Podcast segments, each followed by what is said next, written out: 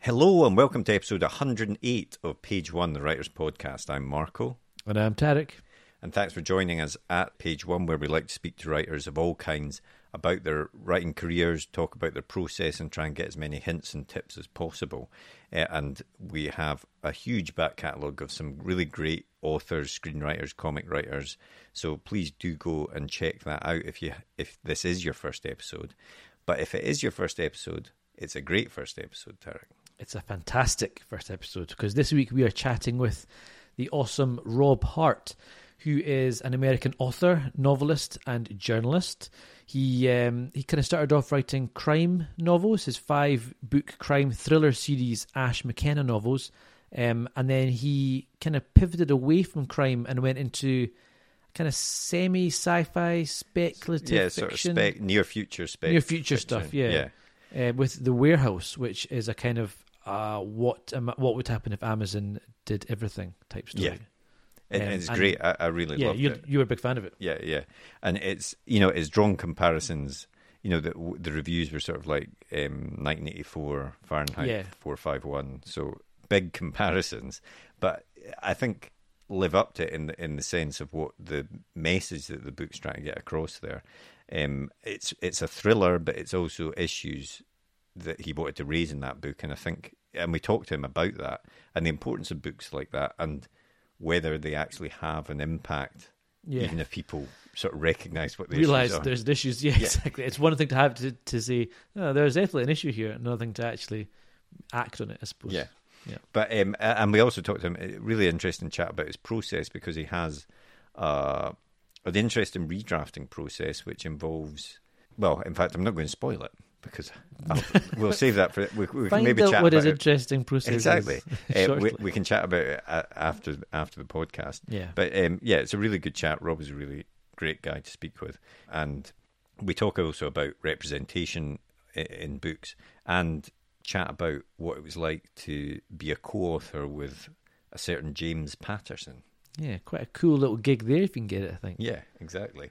So um, we'll get into it uh, after an advert for our writer's notebook. But before we do that, we just wanted to remind you that this very weekend, if you're listening to this on the day of uh, release, is the Cymera Science Fiction, Fantasy and Horror Festival in Edinburgh, Scotland.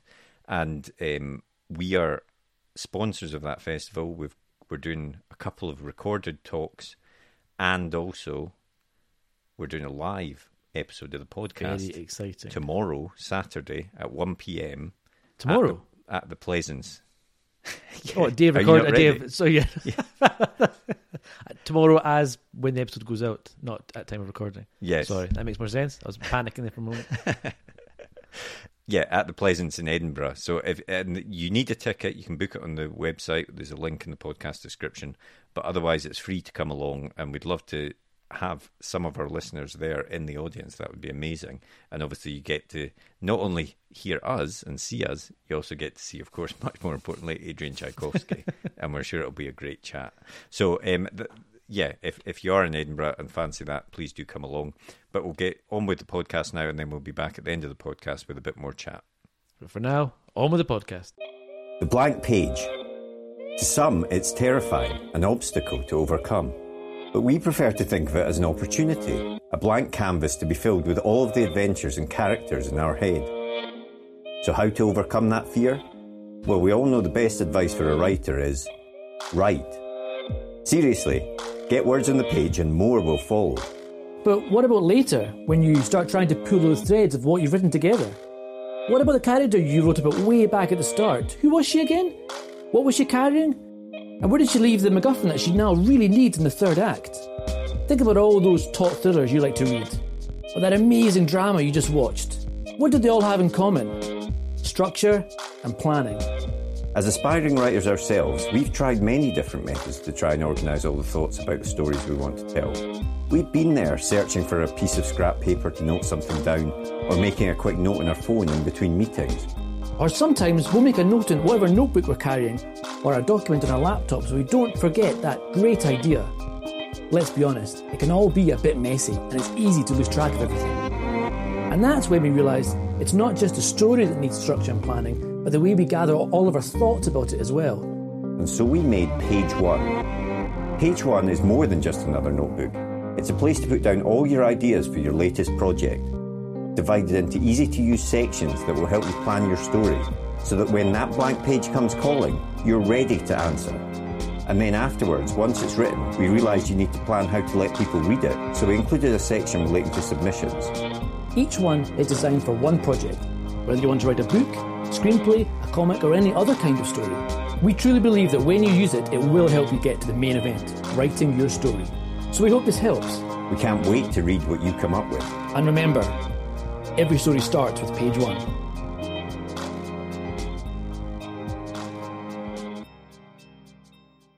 Did you always want to be a writer? Because I think I'm right in saying you uh, started in journalism and then went into or worked in politics a bit as well. Yeah, yeah. You know, I actually I wanted to be an artist when I was a kid, um, and I went to uh, I went to school for graphic design, and within my first semester realized it was just not for me, and I ended up switching over to journalism because I was like, well, I want to get into writing, um, and it would be cool to maybe write books one day, but I thought journalism was a little bit more applicable to real life. Like I, I could get a job and you know creative writing degree is is unfortunately not always the best way to get a, a job.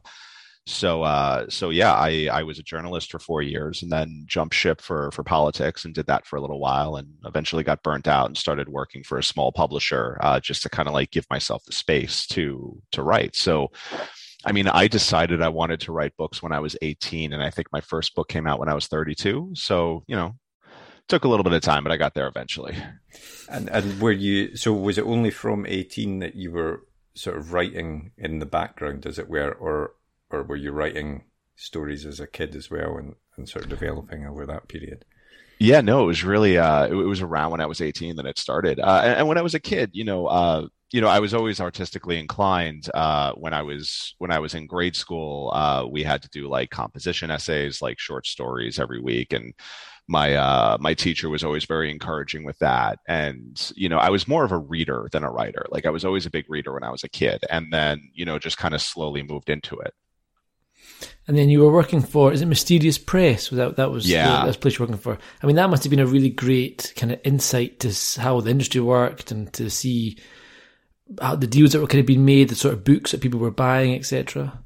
Yeah, you know, it was a fun little gig because essentially uh, it was the guy who owns the Mysterious Bookshop in Tribeca in Manhattan. Uh, and he had this sort of side gig where uh, the Mysterious Press was taking old crime and mystery books and turning them into ebooks, like oh, cool. stuff that's been out of print forever and wouldn't really be economically feasible to put them back in print, but to release them as ebooks would be okay and so we had some stuff by like James Ellroy and uh, you know, so some like bigger names, but then like some cool stuff like Charlotte MacLeod and you know Charles Williams, like lesser known names. And uh, we worked with like a couple of thousand books, and yeah, it was it was nice because I, I was technically working for a small indie press, but I still was in New York, so I got to get some sort of entree to the publishing community and it helped me learn a little bit about how the system works, like kind of the behind the scenes stuff. And when did you decide to put yourself out there, as it were, in terms of your own writing? I was trying for a while. I mean, my first book, yeah, it came out in 2015, so I was about 32. Um, you know, I'd been trying for years to to write it and get it published. I think it was probably like five or six years. I had written a book previous to that, but it just really kind of didn't come together. It, it, it is sitting in the drawer of my filing cabinet, and I have given my mom instructions to destroy it upon my death. Um, I just Every, do not want anyone. Says that, but everyone's got one they got to burn off. You, yeah, why keep it if you don't want anyone to ever see it again? I, I, because sometimes it's fun to kind of look at and say like, wow, like what was I thinking? But um, but yeah, no, it was uh, you know, I was trying for a really long time, and then the first book came out. My first book came out with a small press uh, called Polis, and I ended up writing a couple, uh, uh, five books in that series in total. Um, you know, and because it was a small press, you know, uh, they they got really good coverage. They got really good, you know, media, really good bookstore placement, but still, you know, you're kind of fighting an uphill battle. Mm. Uh, and then it was really like it was the warehouse deal that kind of like let me become a full time writer and and just really focus on this as a career. And and when you were um, so your first full length novel was New York, is that is yeah. that right? Yeah. And and when you were so you had this book written, what was your process at that point when trying to going out there trying to find agents, look at the publishers? Did you go? Do you think about doing putting it out there yourself? What was the thought process behind all that? it was it was a weird process. Uh, I got lucky in that I was at a, a conference uh, with I, I worked this web with, with, this website called LitReactor. That's like a website for readers and writers. And we rented a table at a conference in Portland, Oregon, and there was an agent there who also worked with the site. The two of us really hit it off, and you know she she heard that I was a writer, and she was like, "Cool, send me something." and I sent her the book and she liked it. And we ended up getting a, a two book deal with an imprint called uh, Exhibit A, which is part of Angry Robot, which is a, a, British publisher. And then, like two months after I signed the contract, the the imprint shut down, so the contract was cut loose. Um, and then what happened was Polis, which had initially made an offer but they were only doing ebooks at that point. They came back to me and they said, "Well, we're doing print now too. Would you like to do this?" And I was like, "Well, yeah, that'd be great." Um, so yeah, it was kind of like this weird process where the agent part came really easy, um, and it felt like the the publishing part came really hard because you know, we sent it out to all the big publishers and it got rejected by all of them, which, you know, looking back now, I totally understand it was not a big press book uh, it was you know it was sort of like a, a, smaller riskier book that a small press was better suited for. And uh, yeah it, it, was a lot of learning. And it was uh, i'm glad to have had the process. I actually tell people i think it's great to start with a smaller press and move up to a bigger press because you learn how to work with an editor how to promote yourself like how to sort of like you know guard your expectations. Uh, and i think it's when even having published five books like jumping into the world with like warehouse was like it was still kind of a shock to the system. And that, that's interesting what you say there about you know the small press being willing to take more risks essentially on on a different type of story i suppose. But is you know they, they always say don't write for the market you know write the story that, yeah. that you're wanting to tell and then fi- find the market for it essentially. But um do you have to you know if you are aiming for a bigger press deal, do you have to have certain parts of the market in mind? You know, it's such a weird thing. It's such a weird thing. So I'm I'm currently in this situation where you know I I want to start working on my next book, and I've got a couple of ideas, and you know it, it's a lot of conversations with both my agent and my editor, whom I want to continue working with, about what is going to be best suited for both my career and for the market, but also like make me happy as a writer mm-hmm. and be fulfilling. Um, that said, you know, and again, going back to Warehouse, this is a book that was hypercritical of Amazon, which controls 75% mm-hmm. percent of book sales in the US. And I was convinced no one was going to touch it. I was like, no one's like, if I'm lucky, like a small press that's willing to poke the bear would be willing to do this no way is a major press going to do this. No one wants to bite the hand that feeds them.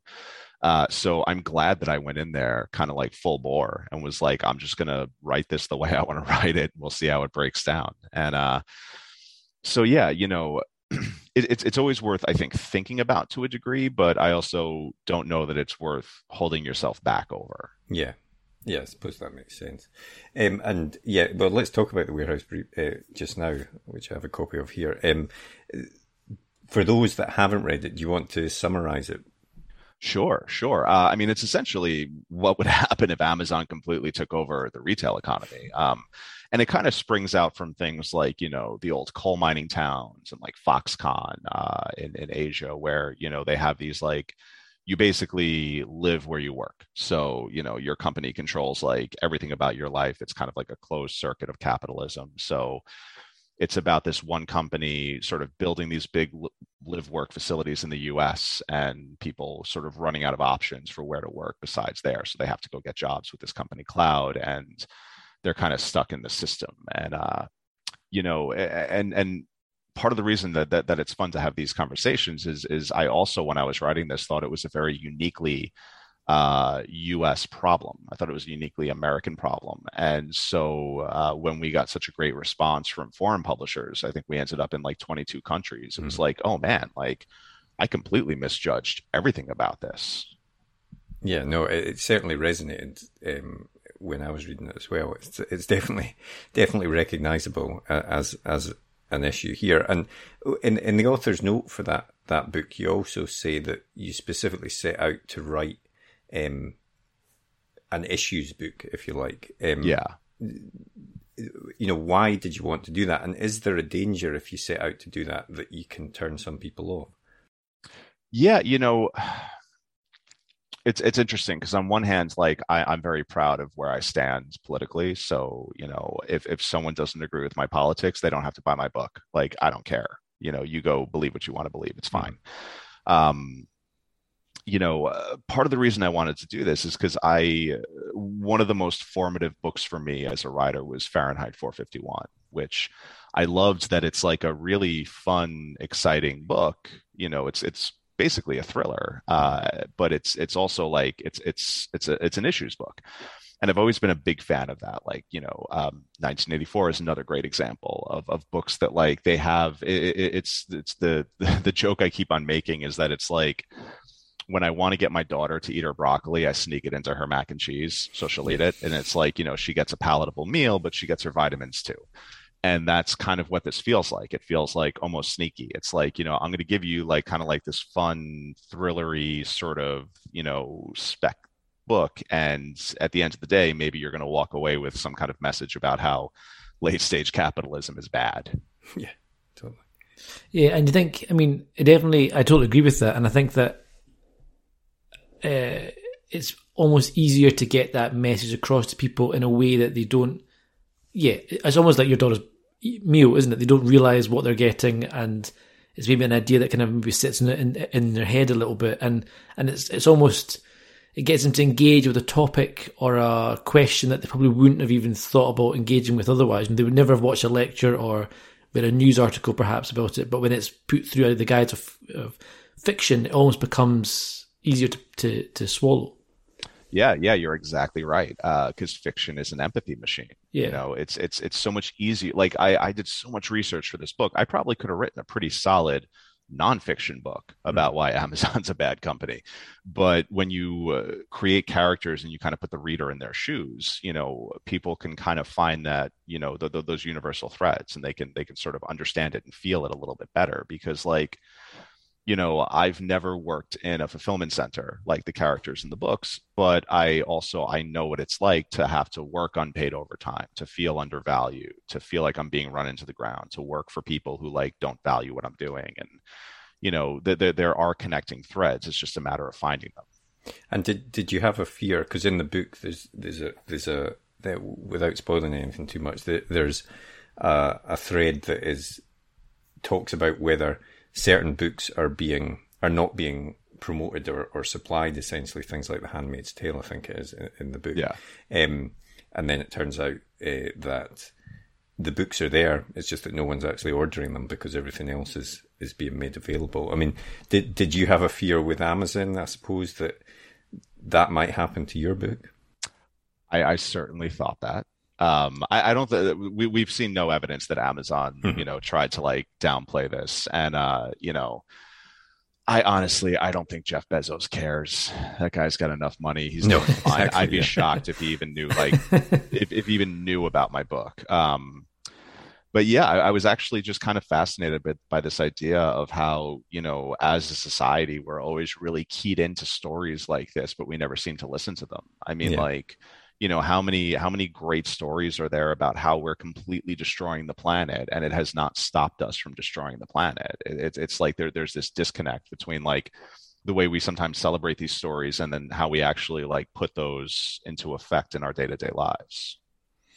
So so what's your process then when you come to sit down and write? You know it sounds like you did a lot of research into places like foxconn etc how these how these factories stroke homes work uh, so do you do a lot of planning up up front, and does that extend to the actual story itself? Do you plan out the plot before you start writing? Yeah, yeah. I uh, I, I need to outline a lot. you know i, I really the research phase is usually pretty long for me because you know as a former journalist uh, that's that's one of my superpowers i love the research phase which for this was actually um, most of my research was into Walmart uh, because you know Amazon is a relatively new company in the grand scale of the economy, but Walmart was established in the United States in the 1960s, so you can more clearly see how they shaped and influenced the economy. Um, but yeah, I did a ton of reading, a ton of research and then just really it, it's for me it's about kind of like breaking the characters figuring out who needs to tell the story and then roughing out an idea of like what it needs to look like. And uh within that process you know i, I get pretty you know exacting on it. I i have a map of the warehouse facility that i drew because i realized like i i, I can't like I, I need to situate myself in this space so i can understand it. And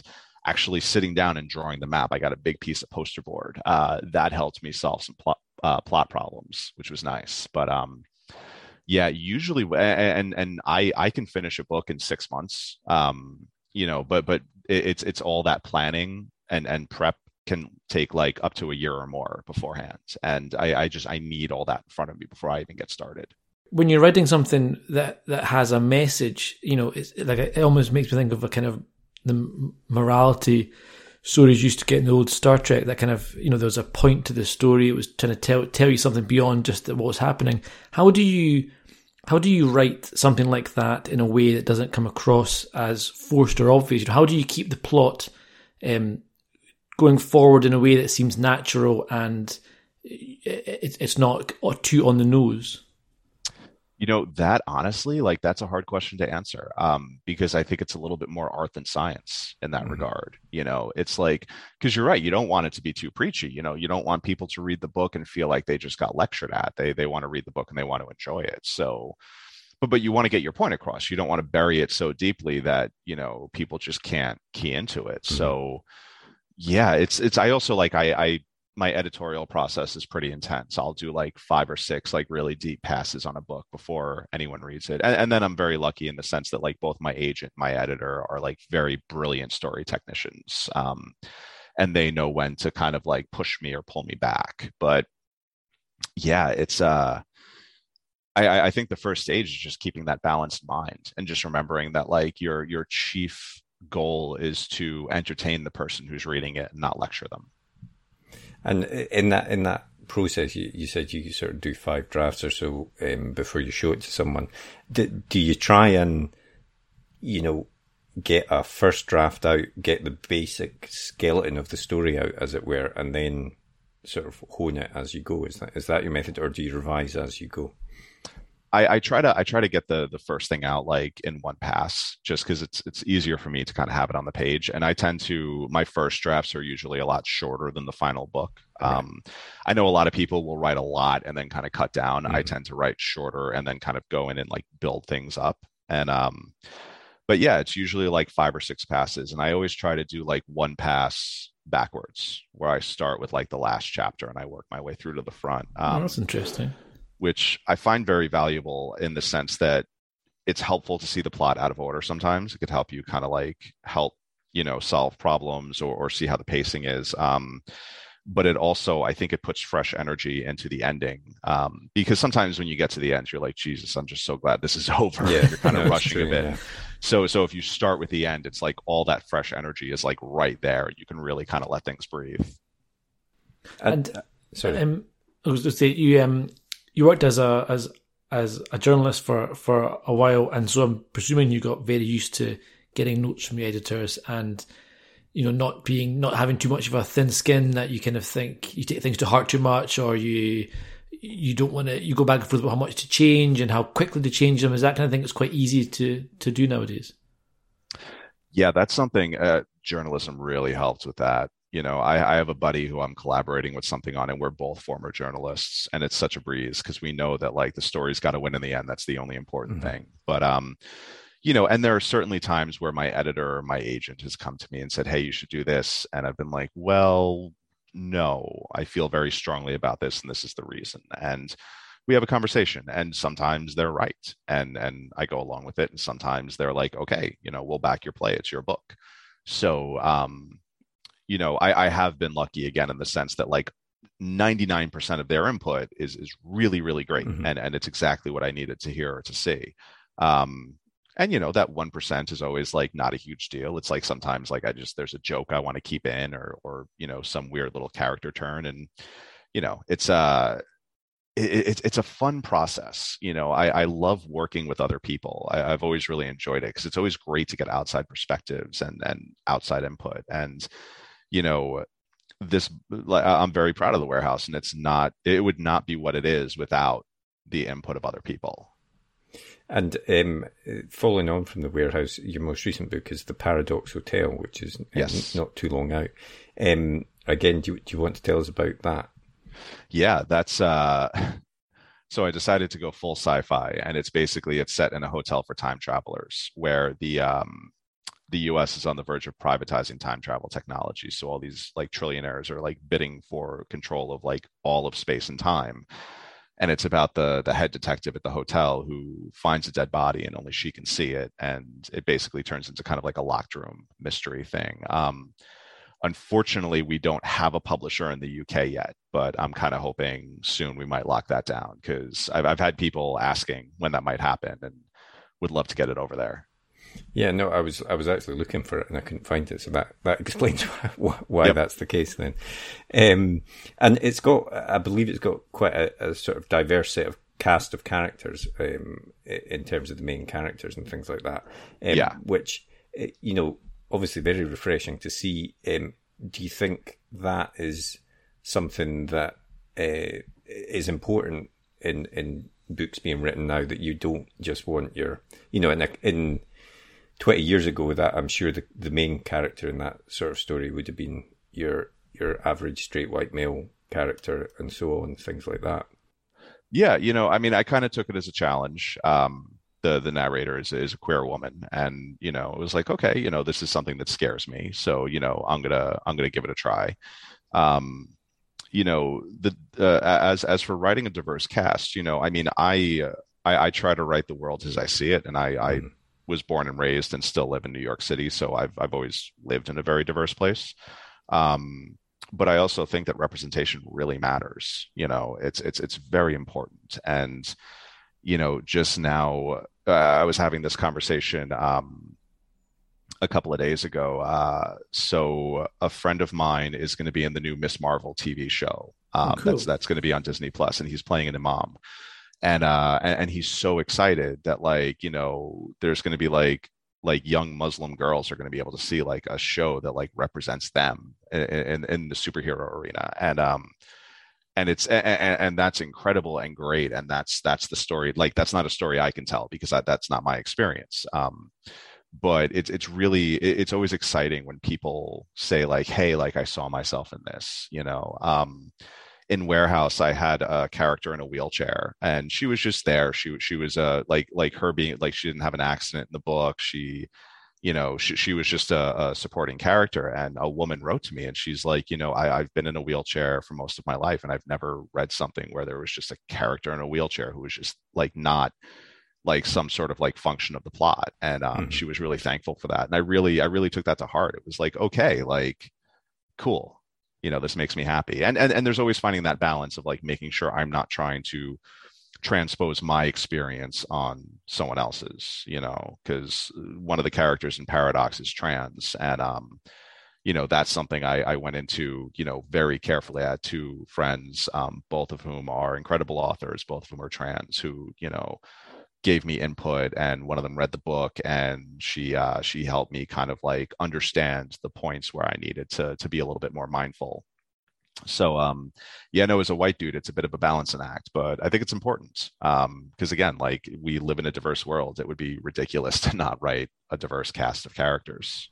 No it's i, I agree 100% with everything you've said there. It's interesting though because i so i'm um, currently going through the query process and uh, you know, with my own writing. And uh, an agent, um, one of my characters was um, a, a, black person who, you know, again, uh, was that simply for a diverse cast of characters. I wasn't trying to, as you say, um, transpose myself in onto them, my experiences onto them.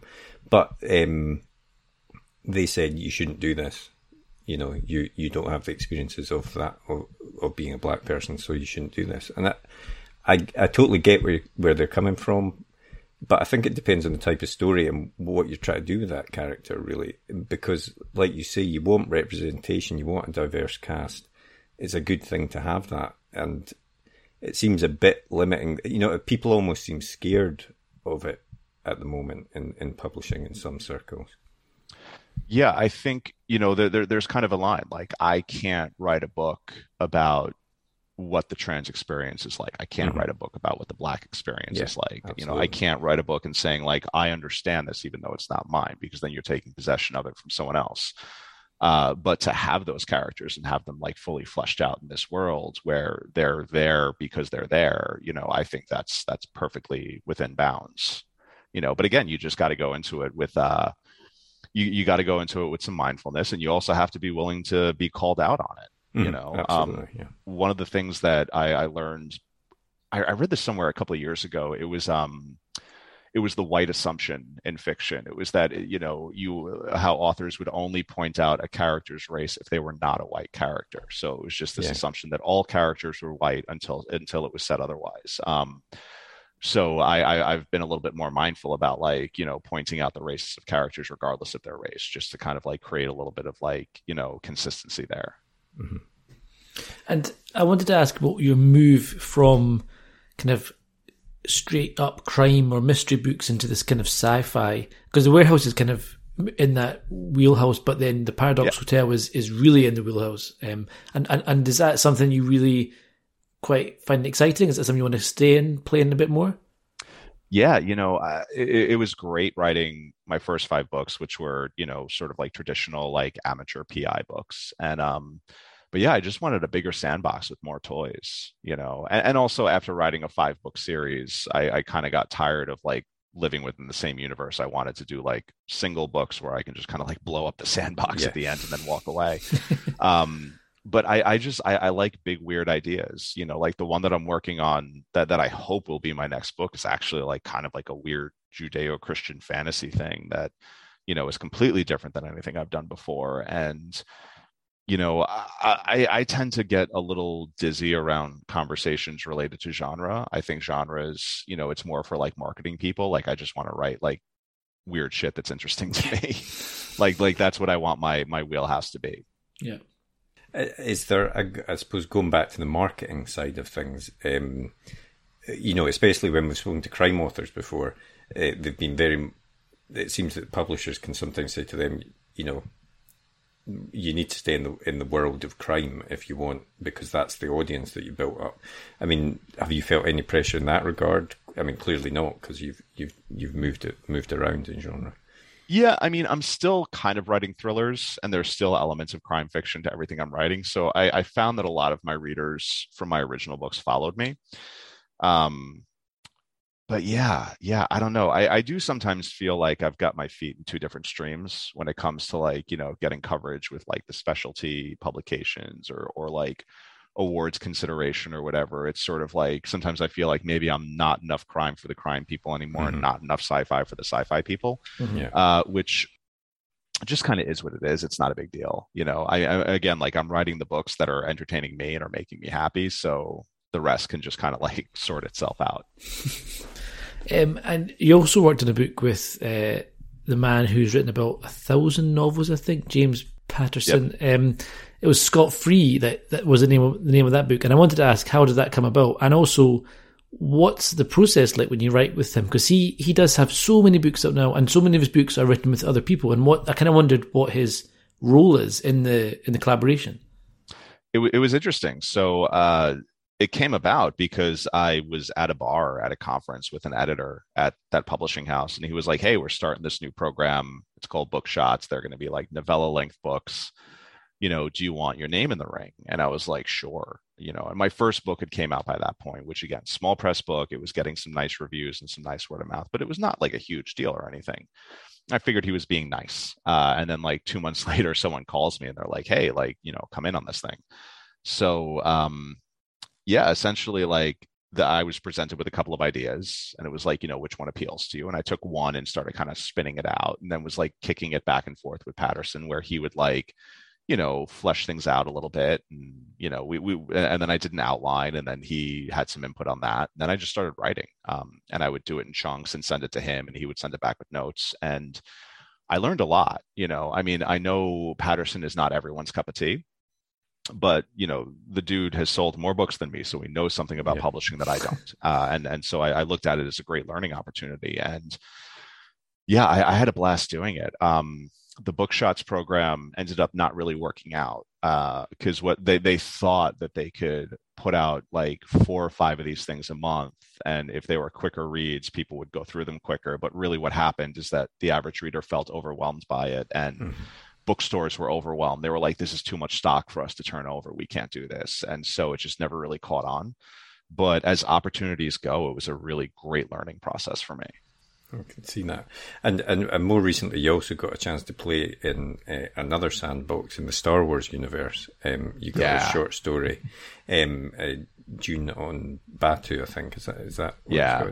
Um, uh, how how again how did that come about and was that good fun playing in in that universe yeah so that was uh warehouse was published by um crown at penguin random house uh but but del rey handles like the paperback release and they, and they do most of like the marketing stuff on the sci-fi end. So del rey also handles the star wars books and so i would be at like a comic-con with like some of the star wars authors who are friends of mine and a lot of the editors who work on that and we all just became friendly and they were working on this project and they were like hey that guy rob's not a jerk. Let's ask him to do one.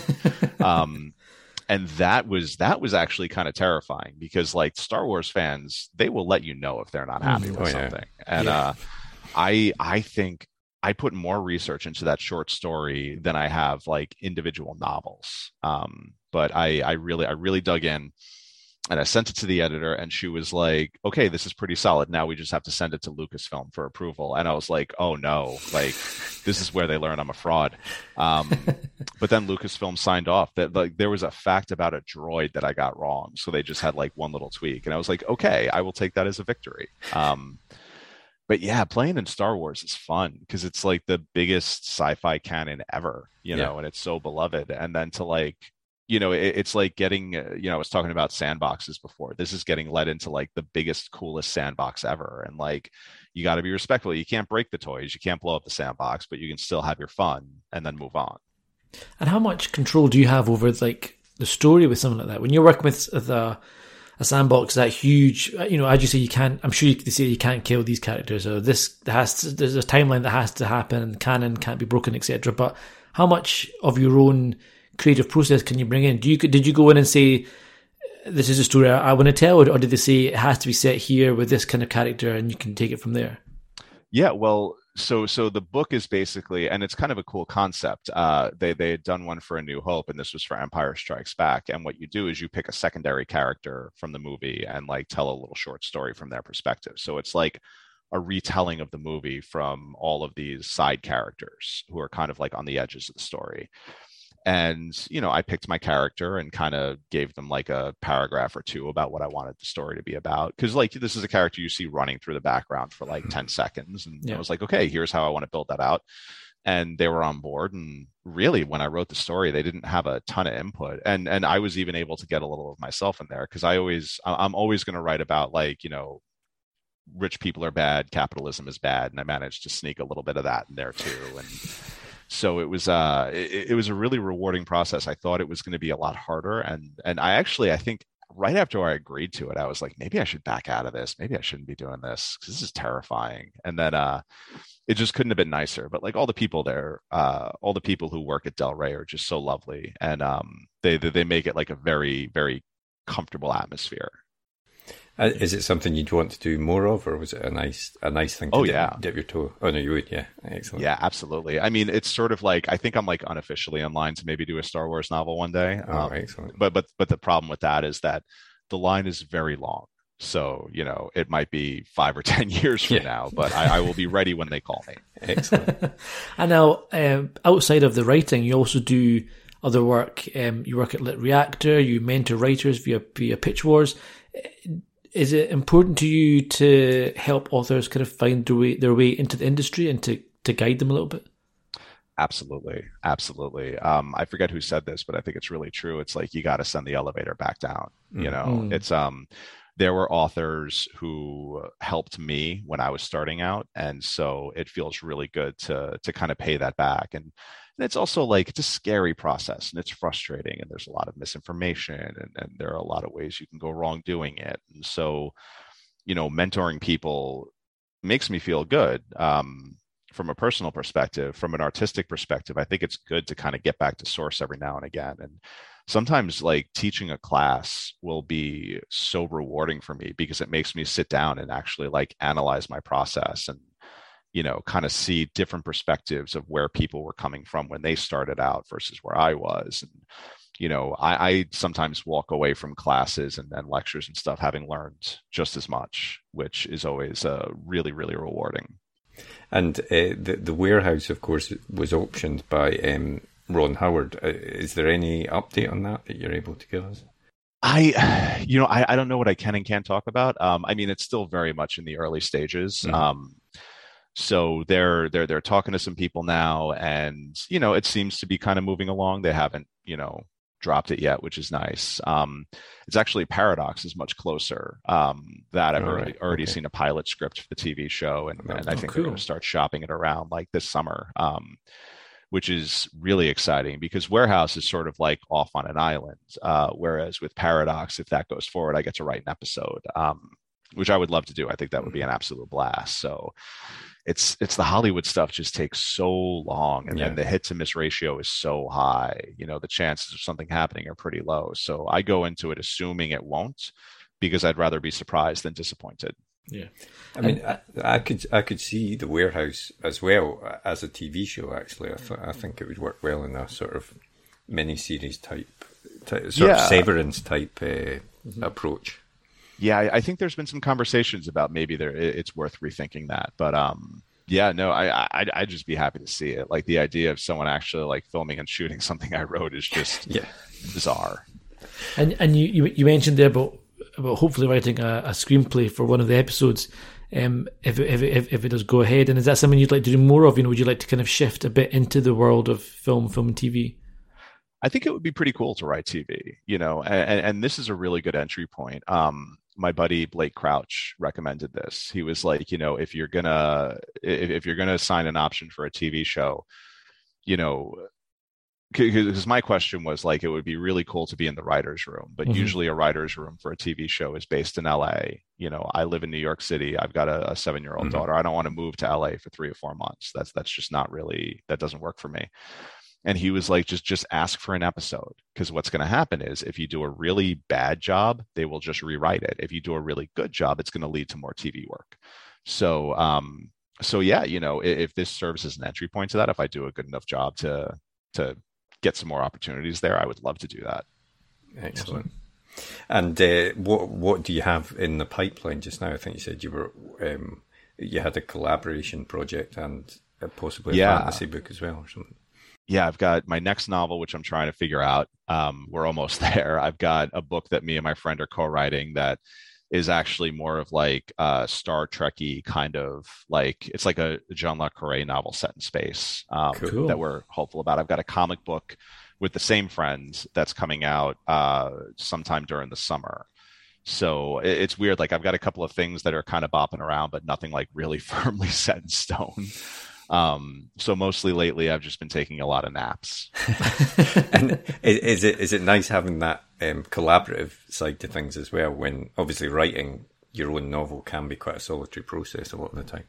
Oh yeah, yeah. You know, it's um it, the, the, the collaborations are great. You know, just the other night I, I got to go out and hang out with a bunch of artists uh, at an event, and it's like it just recharges the creative batteries a little mm. bit. You know, because that solo thing you know, wear on you after a little while. And, and, and sometimes you just need to get back in there and remind yourself why you're doing it.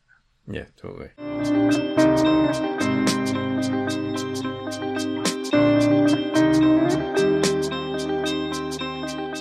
What was the last book that you read? Uh, well, I can tell you what I'm currently because the last couple of books I've read, um, the last book I read was for a friend, which hasn't even been picked up by a publisher Right, yet. But um, the the book I'm reading now is Kismet by Amina Akhtar, which is just this really great murder mystery set in Sedona. Um, and uh, I am really really digging it. Nice. Uh, what about the last film that you watched?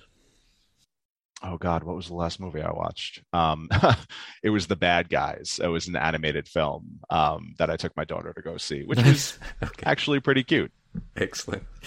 Yeah, mo- mo- mo- most most of my watching is like TV these days, like after she goes to sleep.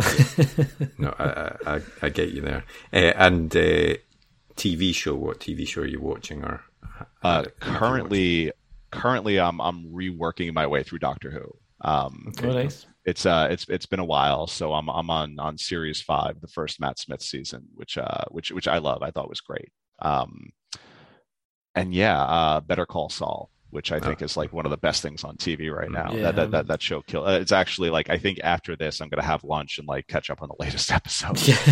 Excellent. yeah, I'm absolutely loving that. Um, Every every Tuesday, I'm kind of like, this is the the new day for the next episode, and it's very very exciting. It's, it's just it's, it's kind of it's really slow paced, but it's you can tell it's just so much thought and plot has gone into it, and, it, and everything's keyed up to pay off down the line, and it's just it's great watching it all come come full circle at the end.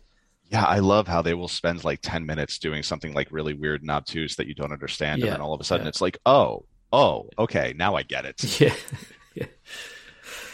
Uh, well, uh, uh, the, the the final final thing we always do is a super quick fire um, either or, and I always say there's no right answer apart from one. So we'll start off with uh, Fahrenheit 451 or 1984.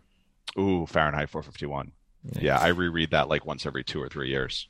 Cool. Nice. Uh, TV or cinema? TV, mostly because, you know, I, I'm at this point now where I'm tired of movies being like three hours long. Yeah. I'd rather watch stuff at my house. there was a, people always say back in the 80s or 90s there was like a studio mandate that films had to be two hours long, no more, so they could pack them into cinemas more, get more showings of them. And everybody always looks back at that and says, "Oh, that was, you know, directors were told what to do, blah blah blah, really really bad." But I kind of like, well, there's plenty of great films from back then, and also two hours is normally more than enough time to tell a good story. Yeah, yeah, of course. I, I've I've sort of fallen in love with this idea of like 90 minute films. Yeah, I miss yeah. that. So Netflix have a 90 minute category now, which I was like, that's the category They do. Yeah. Okay, I'm gonna have to find that one. Um, Night Owl or Early Bird? Ugh, depends on the day. Half the time, I have to wake up at like you know 7 a.m. to take my daughter to school, and then most nights I don't fall asleep until like two. So yeah, I'm running on five You're hours of sleep most nights. Yep, Um, music or no music when you're writing? music, but music with no words. It has to be something like orchestral or electronic. I can't do like word music. And do, do you listen to the same music when you're writing a story, or do you, you know, do you vary it up? I tend to, you know, I tend to stick actually um, Nine Inch Nails, um, their their Ghost albums, um, which I think there are now like six. Um, those are are great writing music because they're really chill, but like they're they're sort of like this cool sense of dread in them. um, but yeah, th- th- those are usually my go tos. Nice. And final question: real book or ebook? Real book. Yeah, I uh, you know I went through a phase where I was really enjoying ebooks, um, but I don't know. I just kind of like I kind of miss the tactile feel. So lately, it's just been all real books for me.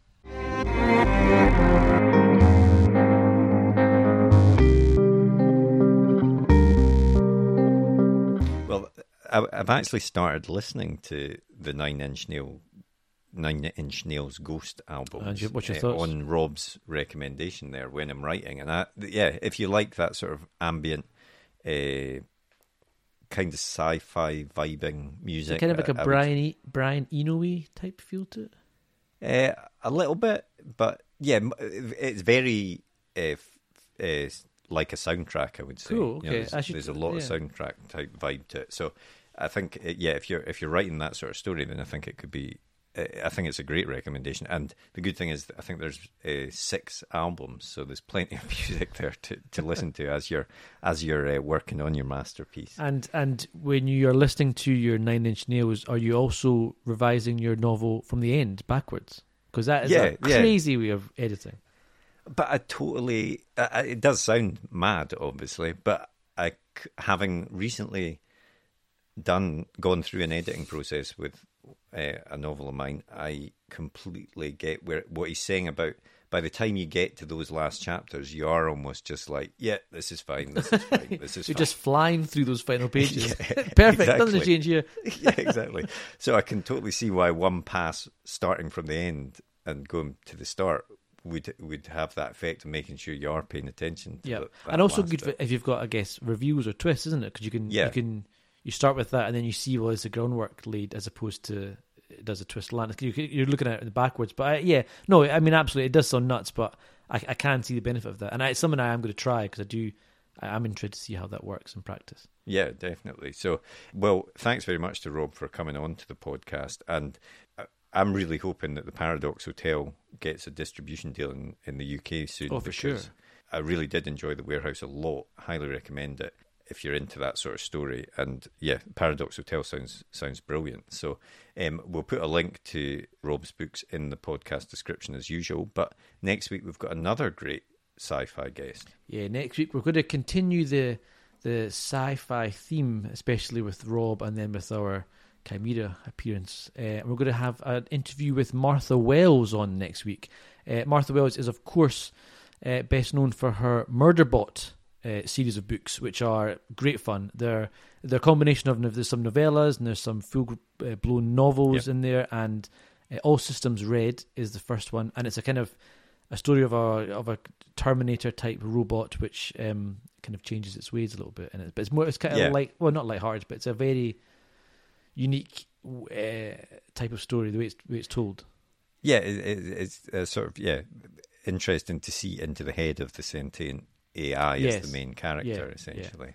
Yeah. highly recommend those novellas. But yeah, Martha was great fun to speak to. Now, of course, not just sci-fi; she's written a lot of fantasy Mm-hmm. as well. Um, also interesting that although she's a massive name, has written some great books. She had a period in her career where there was a big dip, um, and we talked to her about what you know. How do you deal with that after you've you've Yeah. been successful to suddenly find that happening to your career? How do you revive it again? So, Yeah. um, really good advice and interesting to, to hear from uh, on that front as well. So, uh, please do tune in for that one. But if you enjoyed today's podcast, please do subscribe, like, give us a rating, give us a review. All of these things help us continue to get great guests on the podcast.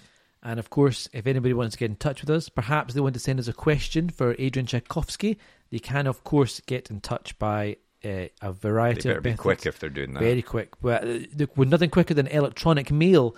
And they can reach us by sending us an email to uh, podcast at writegear.co.uk or they can send us a tweet in the Twitter machine, which is at UK page one. So we hope to hear from you uh, with a question for Adrian on that. But otherwise, uh, we'll speak to you next week. See you later.